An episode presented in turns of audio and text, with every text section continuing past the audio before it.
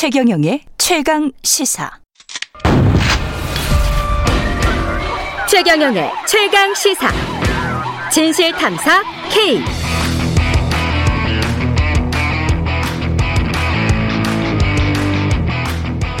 네, 뉴스 속 사건의 진실을 깊이 있게 파헤쳐보는 시간입니다. 진실 탐사 K. 오늘도 신장식 변호사님 나오셨고요. 그리고 최단비 변호사님 나오셨습니다. 안녕하십니까? 안녕하세요. 예.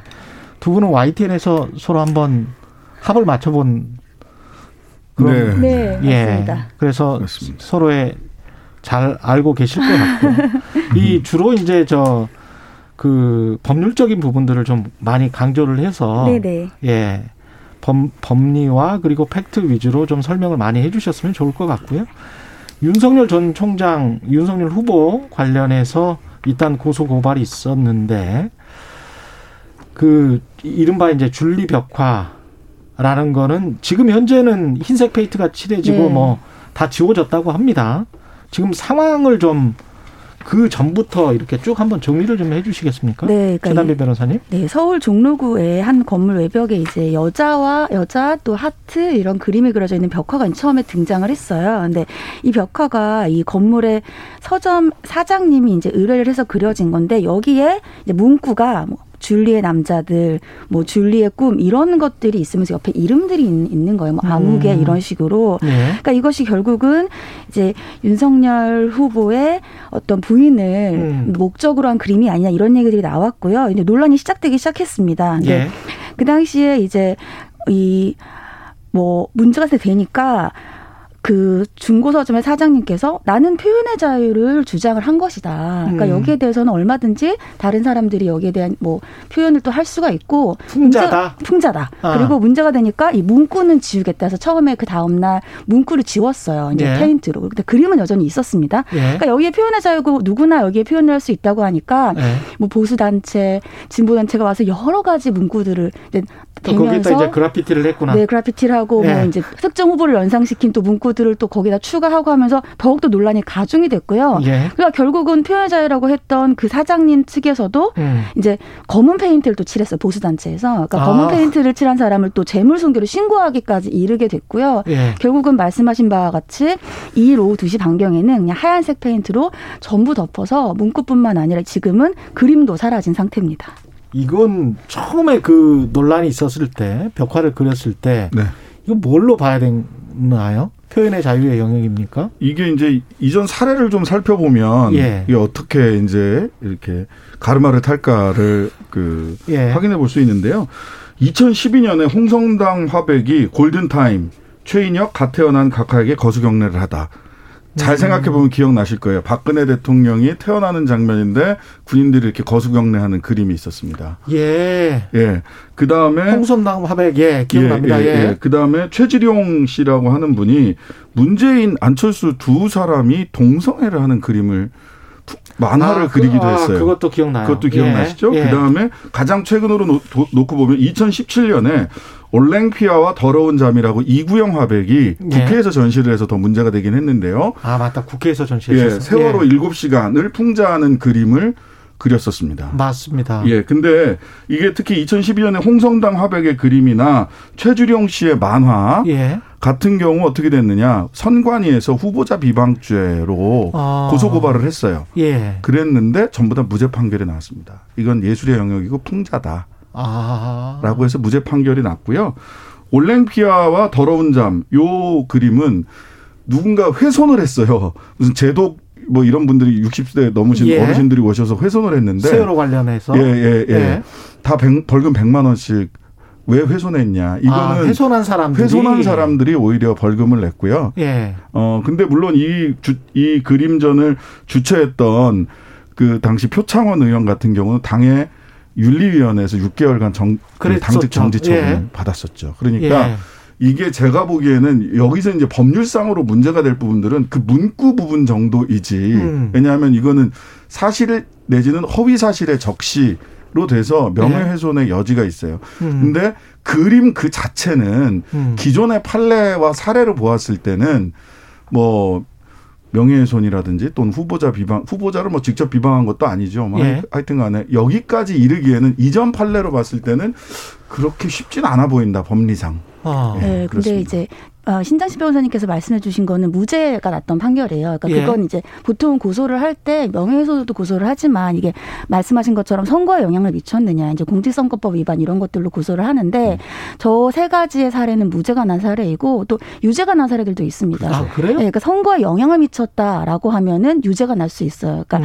지금 이게 윤 전 총장의 물론 이제 배우자에 대한 사건이긴 하지만 음. 이것이 과연 선거에 영향을 미치려는 의도로 어떠한 이러한 이 행동을 했는지를 일단 판단을 해보면 이게 반드시 무죄가 또 확실하다 이렇게 또 보기는 또 어려울 것 같고 어 이게 표현의 자유이냐 아니면은 뭐 명예훼손의 문제이냐 이런 것들은 사실 그 딱 단순히 예전에 세 가지의 판례로만은 또 재단할 수 없는 그런 문제들도 있습니다. 그 케이스를 다시 한번 면밀히 봐야 되겠네요. 그렇죠. 그러니까 예. 예. 를 들면 케이스 이것이 케이스마다 그렇죠. 다르다. 근데 이제 이 당시에는 이제 굉장히 윤 전 총장에 대해서 네거티브적으로 한 사람들이 이제 부인에 대한 공세를 굉장히 많이 했을 때였고 예. 사실은 이게 이제 명예훼손이라고 하면은 딱 그 부인의 이름을 언급하진 않았지만 줄리라는 게 나오잖아요. 문구 이제 신변 호사님께서 말씀하셨던 줄리라는 문구가 음. 특정인을 연상할 수밖에 없는 문구란 말이에요. 예. 그렇기 때문에 과연 이 특정인을 연상케 함으로써 어떠한 선거에 영향을 미치려는 의도가 있었느냐 또 이러한 것들도 사실은 한번 봐야 될 문제입니다. 후보의 배우자는 공인으로 봐야 되는 겁니까? 그뭐 저는 이게 참 경계가 애매하긴 한데요. 예.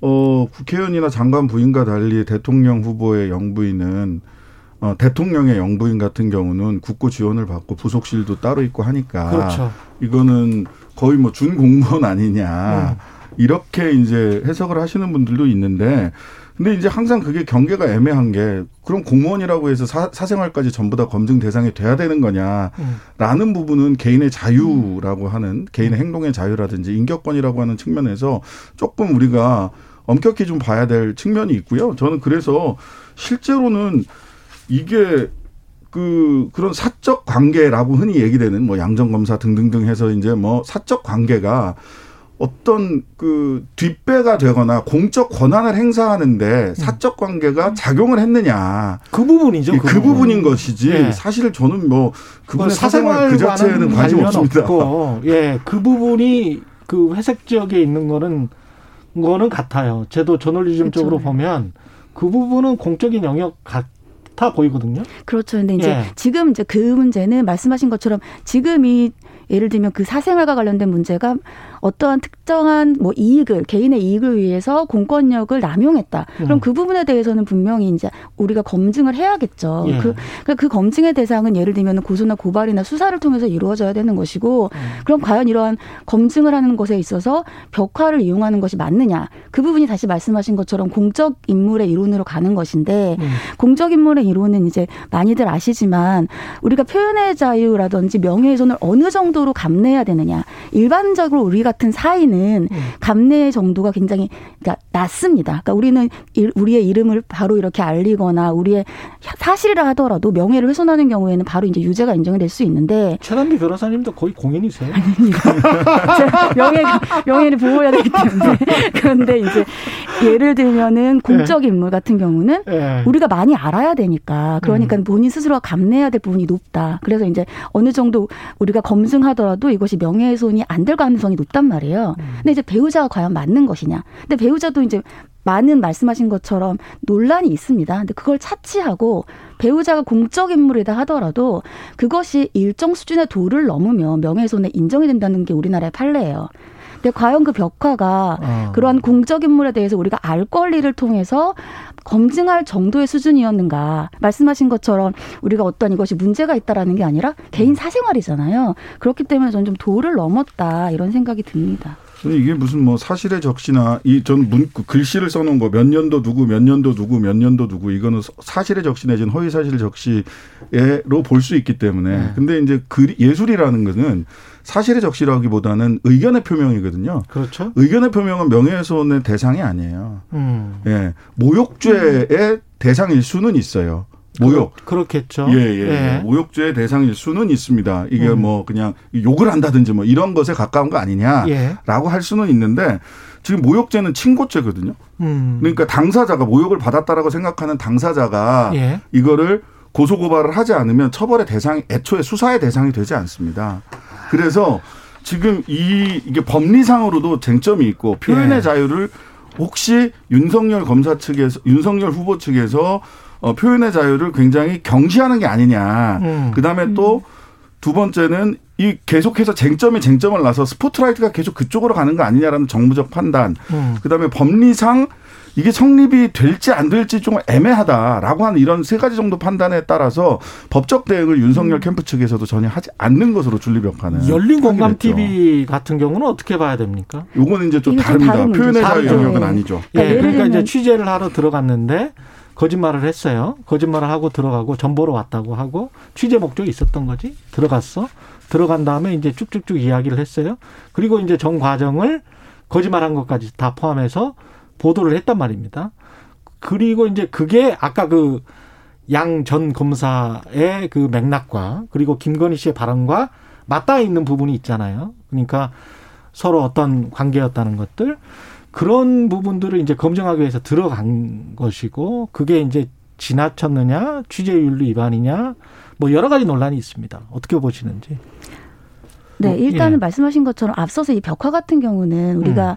어, 뭐 지지자라든지 반대 지지자들이 자신의 의견을 표명하는 차원이기 때문에 이제 캠프 측에서는 별다른 뭐 고소나 고발이나 하지 않는 것 같아요. 예. 이 부분은 일단 언론이고 언론에서 이제 그 윤 전 총장 측에서 주장하는 바는 일단은 그 당시에 이제 진술을 했던 그 음. 어머니가 정신적으로 굉장히 지금 이제 치매를 알았던 그런 진단서도 내지 않았습니까? 네. 거기에다가 말씀하신 것처럼 처음에 점을 보러 갔다라고 얘기를 하고 들어갔단 말이에요. 그렇죠? 그러니까 어머니는 점을 보는 줄 알고 문을 열었는데 지금 궁극적으로 이제 윤 전 총장 측에서는 허위사실이라는 명예훼손이란 범죄를 저질렀다. 그러니까 범죄 목적으로 주거에 들어왔으니까 주거 침입이다라고 일단 주장을 하고 있고 음. 여기에다가 허위사실로 이제 언론의 매체에 공표를 했기 때문에 허위사실이라는 명예훼손이다 이렇게 주장을 하고 있는 바라 크게 쟁점은 세 가지인 것 같아요. 하나는 고발을 했죠 지금. 네, 고발을 했습니다. 예. 그래서 하나는 과연 어머니가 어느 정도로 이제 그 당시에 정신 상태가 또렷했는지 진술 상태가 또렷했는지 음. 두 번째는 이게 주거 침입인지 아닌지 왜냐하면은 음. 열린 공감 TV에서는 어머니가 직접 문을 열어주고 언론인이라고 얘기했음에도 환대했다라고 이제 얘기를 하고 있거든요. 야, 뒤에 보면 또 그 장면이 네, 나와요. 장면이 나와요. 그리고 예. 이제 세 번째는 이제 과연 이것이 허위 사실인지가 궁극적인 이제 수사의 방향이 되겠죠. 이 신 변호사님 어떻게 보십니까? 일단 취재윤리 부분에 있어서 음. 그 이건 뭐 우리 진행자님이 훨씬 더 잘하실 것 같은데 탐사보도 너무, 전문이시니까. 예, 너무 많이 이런 경우가 있어서 예. 사실은 주거 침입 때문에 여러 가지 출입을 쓰죠. 아니 그러니까 이게 끝까지 예. 기자임을 예. 밝히지 않았으면 모르겠는데 예. 사실은 기자가 아닌 척하고 그냥 일, 상적인 대화를 이끌어내기 위한 하나의 취재의 기술이죠. 다만 그렇죠. 예. 기자라고 하는 사실을 나중에 밝혔느냐 안 밝혔느냐 그리고 이것이 보도될 수 있다라고 하는 사실을 밝혔느냐 안 밝혔느냐라고 예. 하는 부분이 이제 쟁점인데 예. 저는 이 부분은 클리어한 거 아닌가 하는 생각이 하나가 들고요. 거기서 이제 본인이 거짓말한 부분까지 보도를 다 해버렸잖아요. 음. 처음부터. 예. 예. 그거는 제가 보기에는 이제 투명성이라는 측면에서는 뭐랄까요? 그거 그 부분은 음. 잘한 것 같아요. 네, 그 부분은 잘했습니다. 예. 네. 근데 이제 그런 취재의 대상을 그렇게 삼아서 이걸 취재하는 게 취재의 음. 내용 자체가 이게 타당하냐라고 하는 문제는 있을 수 있는데 저는 아까 아까도 뭐 우리 진행자께서도 말씀드렸습니다만 회색지대에 있는 부분들이 있어요. 음. 네. 특히나 그 말하자면 양 전 검사가 그 최, 최은순 씨, 그, 이미 뭐 법정에서 다 나온 이름이기 때문에. 네. 최은순 씨가 그 김, 김건희 씨의 어머니인 최은순 씨가 양정검사 측의 가족들에게 약 2천만 원 이상을 송금했던 거. 근데 양정검사의 해명이 되게 이상하거든요. 음. 이거는 왜 최은순 씨가 송금했는지 모르겠다. 그 돈은 갚았냐? 누구 다른 사람이 대신 송금해줬는데 갚았냐? 그랬더니 특수활동비로 갚았다. 이렇게 얘기를 한단 말이죠. 이게 되게 이상한 부분이죠. 그다음에 그 부분이. 예. 그다음에 아크로비스타 취득 과정도 굉장히 여러 가지 의문이 있습니다. 뭐 306구 이미 뭐 주소도 윤석열 총장이 자기 그 입당원서에서 다 드러내 버려 가지고 음. 아크로비스타 B동 306호와 17층 예. 이 과정에도 양정 검사가 관여돼 있다라고 하는 여러 가지 의혹들이 있단 말이죠. 이런 부분들이 바로 아까 말씀드린 사적 관계를 이용해서 어떤 공적인 그렇죠. 예. 어떤 권한을 행사한 거 아니냐, 공적인 그 결정에 영향을 미친 게 아니냐라고 하는 부분이 있기 때문에 저는 이것을 취재 대상으로 삼는 것도 당연히 탐사 보도에서는 할 수 있는 거 아니냐, 스트레이트 기사가 아니라 이런 네. 생각이 들고요. 그다음에 예, 마지막으로. 예, 예. 주거 침입 부분은 의사에 음. 반했는가, 공동 생활자가 누구인가 이런 부분들이 있을 것 같아요. 예. 양재택 아, 양전 검사가 거기에 같이 살고 있지는 않거든요. 그래서 예. 주거 침입은 제가 보기에는 뭐 성립되기는 쉽지 않아 보이고 정통망법상 명예훼손 요거 하나만 결국 법리적 쟁점으로 남는 거 아닐까 싶은 생각이 최 변호사님 간단하게 의견 말씀해 네, 맞습니다. 결국은 정통망법상 명예훼손이고요. 근데, 예. 문제는 거기에 쟁점이 연결된 게 아까 어머니가 그 당시에 예를 들면 문을 열어줬을 때 음. 진술을 했을 때가 어느 정도 정신이 뚜렷했는가. 그러니까 음. 본인이 정말 승낙을 할 수 있는 정도의 상황인가. 아. 근데 치매도 정도 급이 다르기 그렇죠, 때문에 그렇죠. 그걸 좀 더 파악을 해봐야 될 것 같습니다. 알겠습니다. 지금까지 진실탐사 K 신장식 변호사 최 단비 변호사였습니다. 고맙습니다. 네, 감사합니다. 감사합니다. 예, KBS 라디오 최경영의 최강 시사 듣고 계신